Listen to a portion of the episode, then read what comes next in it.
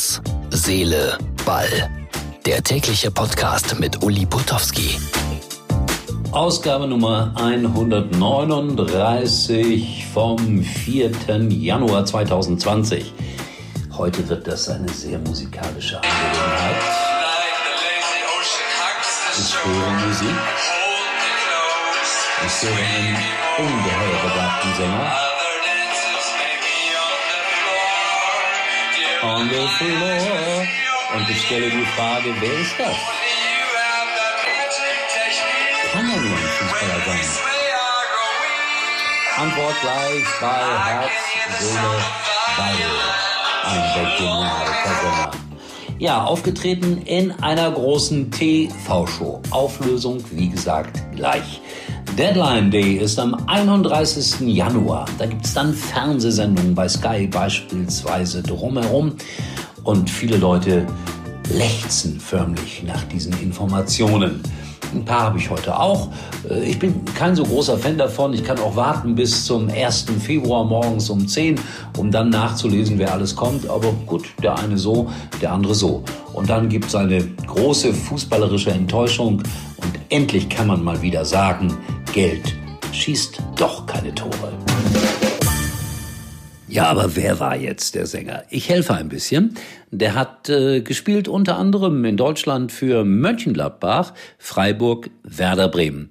Er hat für den einen oder anderen kleineren Skandal gesorgt, hat mal viel, viel Geld einfach so in einem Taxi liegen gelassen, ist manchmal ein unangenehmer Gesprächspartner bei Interviews, führen aber Damen das Interview, ist er ganz, ganz anders.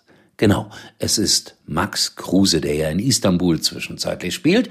Und er ist aufgetreten in der Show The Voice. Ihr habt es ja gerade gehört. Ja, ganz ordentlich für einen Fußballer. Tanzen kann er auch nicht sonderlich gut, Fußball spielen kann er eindeutig besser, aber man macht ja manchmal sowas. Übrigens, drei von den vier Juroren haben sich durchaus umgedreht, um ihn zu coachen. Dennoch, in erster Linie wird er weiter mit Fußball sein Geld verdienen. Das war die kleine Geschichte um Max Kruse, The Voice, Ausgabe Türkei. 60 Millionen hat er gekostet. Von Eintracht Frankfurt ist er gekommen. Er ist 22 Jahre jung, ein ungeheures Talent. Luka Jovic. Ein Tor hat er geschossen bisher für Real Madrid. Damit ist mal wieder der Beweis erbracht. Geld schießt nicht unbedingt Tore. Ich könnte mir vorstellen, dass er bald wieder irgendwo anders hinwechselt und dann äh, hat Real Madrid vielleicht 20, vielleicht 30, vielleicht 40 Millionen verloren. So ist das nun mal mit dem Geld im Fußball. Am 31. Januar ist Deadline Day. Auch Sky wird sich wieder ausführlich darum kümmern. Im letzten Augenblick vielleicht dann noch granatenhafte Wechsel. Ein paar habe ich mir heute aufgeschrieben. Marc Uth wird ausgeliehen von Schalke zum 1. FC Köln. Marc Uth, Nationalspieler. In Hoffenheim reihenweise Tore geschossen. In Schalke eine ziemliche Enttäuschung. Ich weiß nicht warum. Dann kommen die Jungs nach Schalke, kriegen das dreifache, vierfache Geld oft und dann funktioniert es nicht mehr.